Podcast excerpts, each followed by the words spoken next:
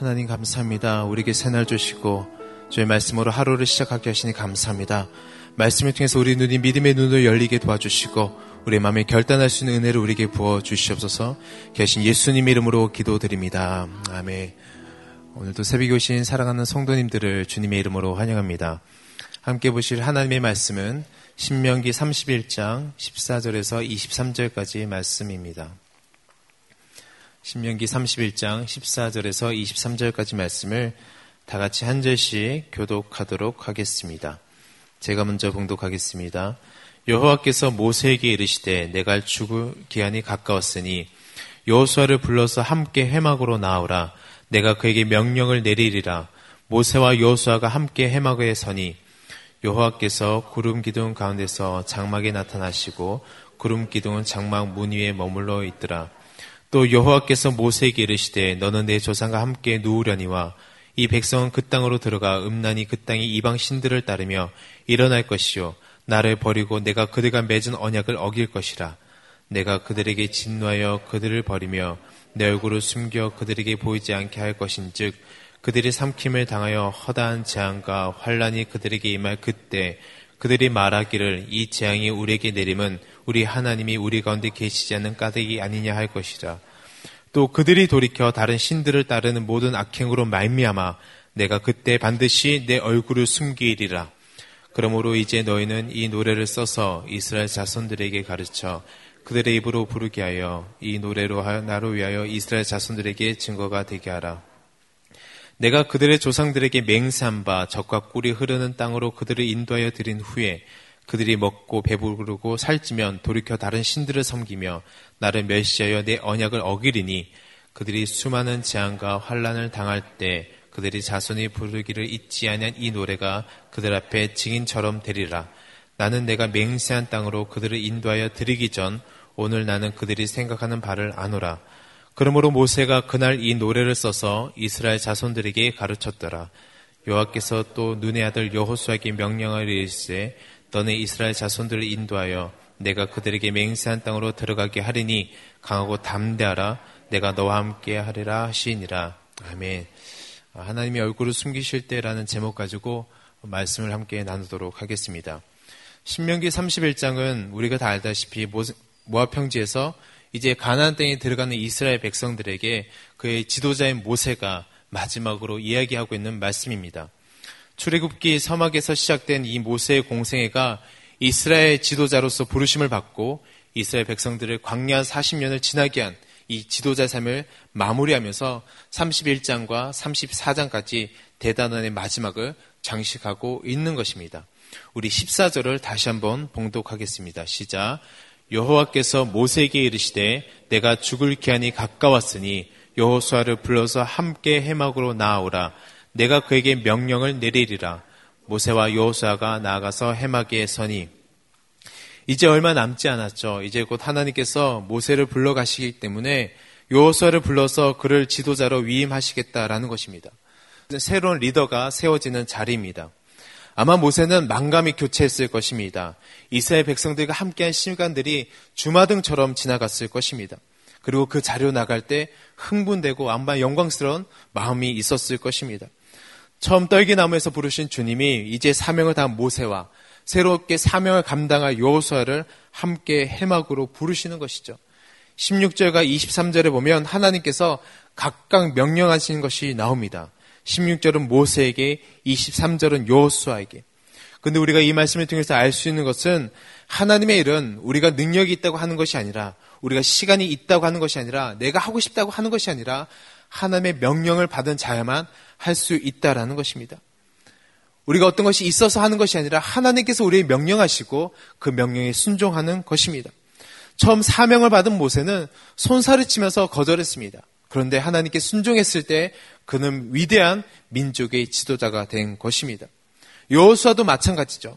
여호수아에게 하나님께서 명령하셨습니다. 어떤 명령을 하셨냐면 내가 너에게 맹세한 땅으로 들어가게 하겠다. 그린 너는 강하고 담대하라. 그 어려운 명령은 아니었습니다. 강하고 담대하라. 그는 아마 얼마나 두려워 떨었으면 하나님께서 계속 강하고 담대하라 말씀하셨을까요? 하나님의 일은 작은 일도 큰 일도 없습니다. 모든 것이 다 귀한 것이고 모든 것이 다 아름다운 것입니다. 사랑하는 성도님, 하나님께서 우리에게 사명을 맡기시고 우리에게 명령하십니다. 그런데 명령한다라는 원 뜻을 살펴보면 짐을 맡긴다라는 뜻을 가지고 있습니다. 하나님께서 우리에게 특별히 우리에게 임무와 직분을 위임하시는 것이죠. 결코 쉬운 것은 아닙니다. 명령을 받은 모세가 생명 바쳐서 그가 이 사명을 감당한 것처럼 왕의 명령을 받은 그 전령이 적진을 뛰어들면서 그 명령을 수행하는 것처럼 어려운 것, 쉬운 것이 아닙니다. 우리에게 맡기실 때 때로는 우리가 우리 감정대로 이것을 어, 정리할 때가 많이 있습니다. 아, 내 감정이 오늘은 좋지 않으니까 사명을 이렇게 치울 때가 있고 오늘은 내가 마음 상했다고 우리에게 맡겨진 사명들 그냥 놓쳐버릴 때가 있다라는 것이죠. 그런데 우리가 기억해야 될 것은 이 사명을 감당할 때 하나님의 그 은혜를 경험하게 된다라는 것입니다.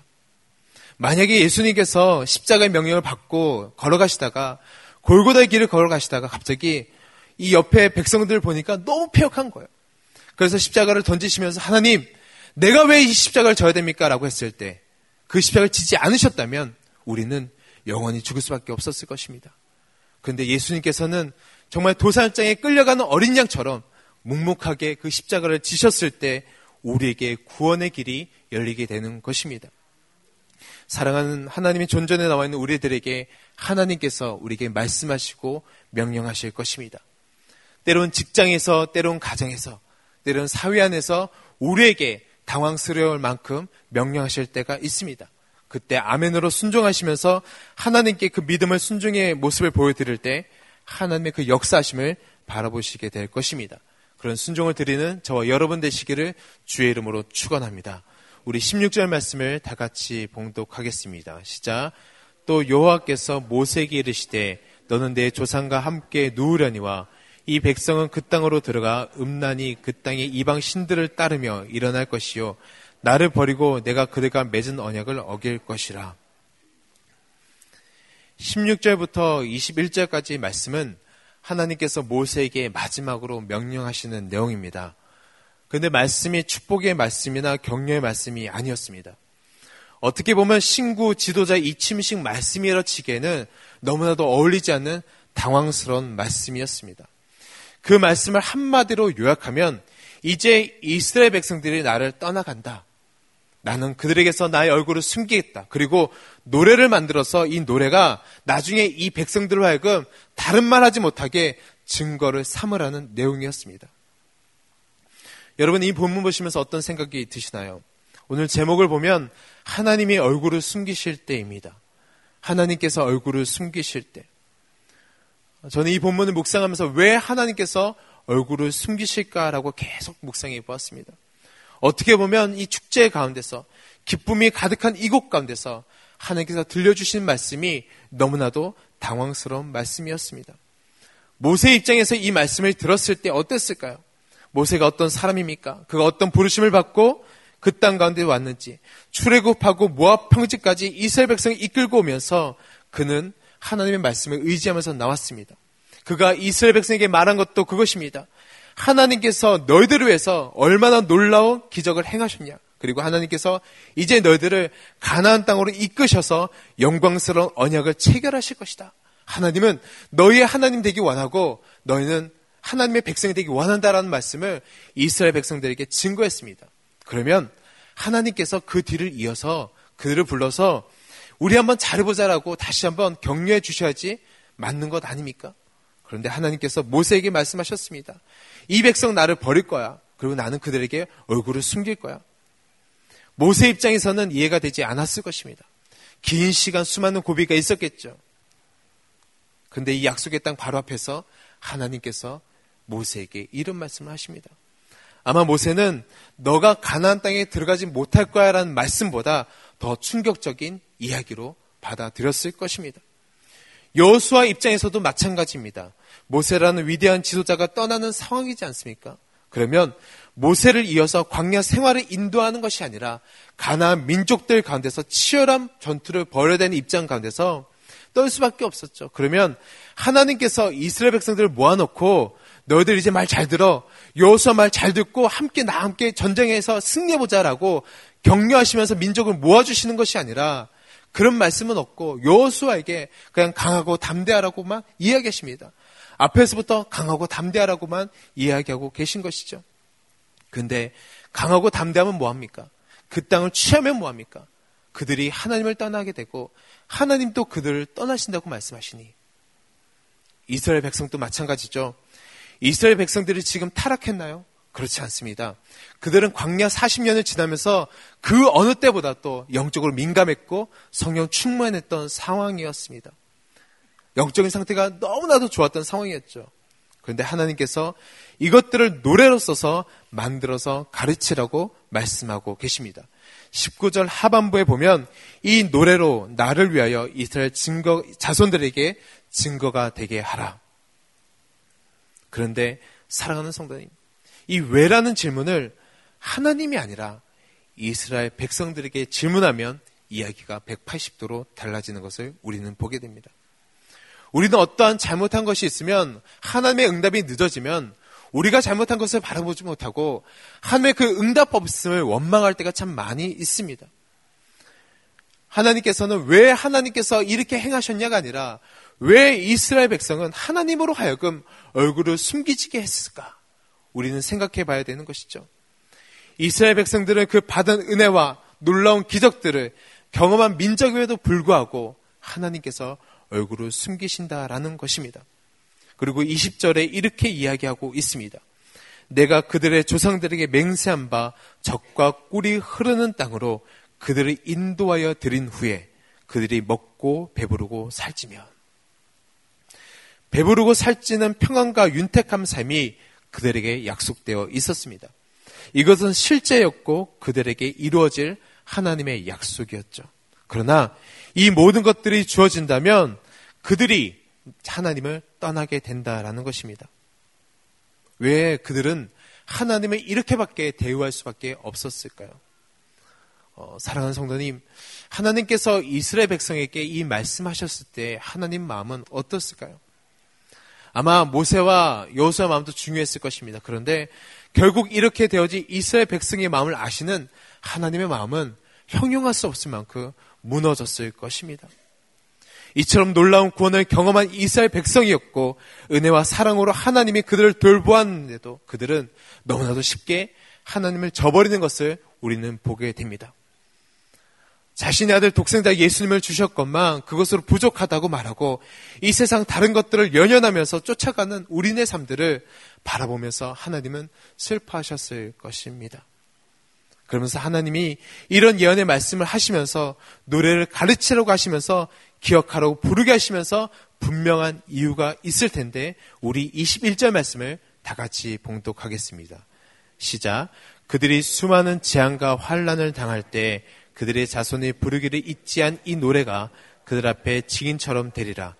나는 내가 맹세한 땅으로 그들을 인도하여 드리기 전 오늘 나는 그들이 생각하는 바를 아노라.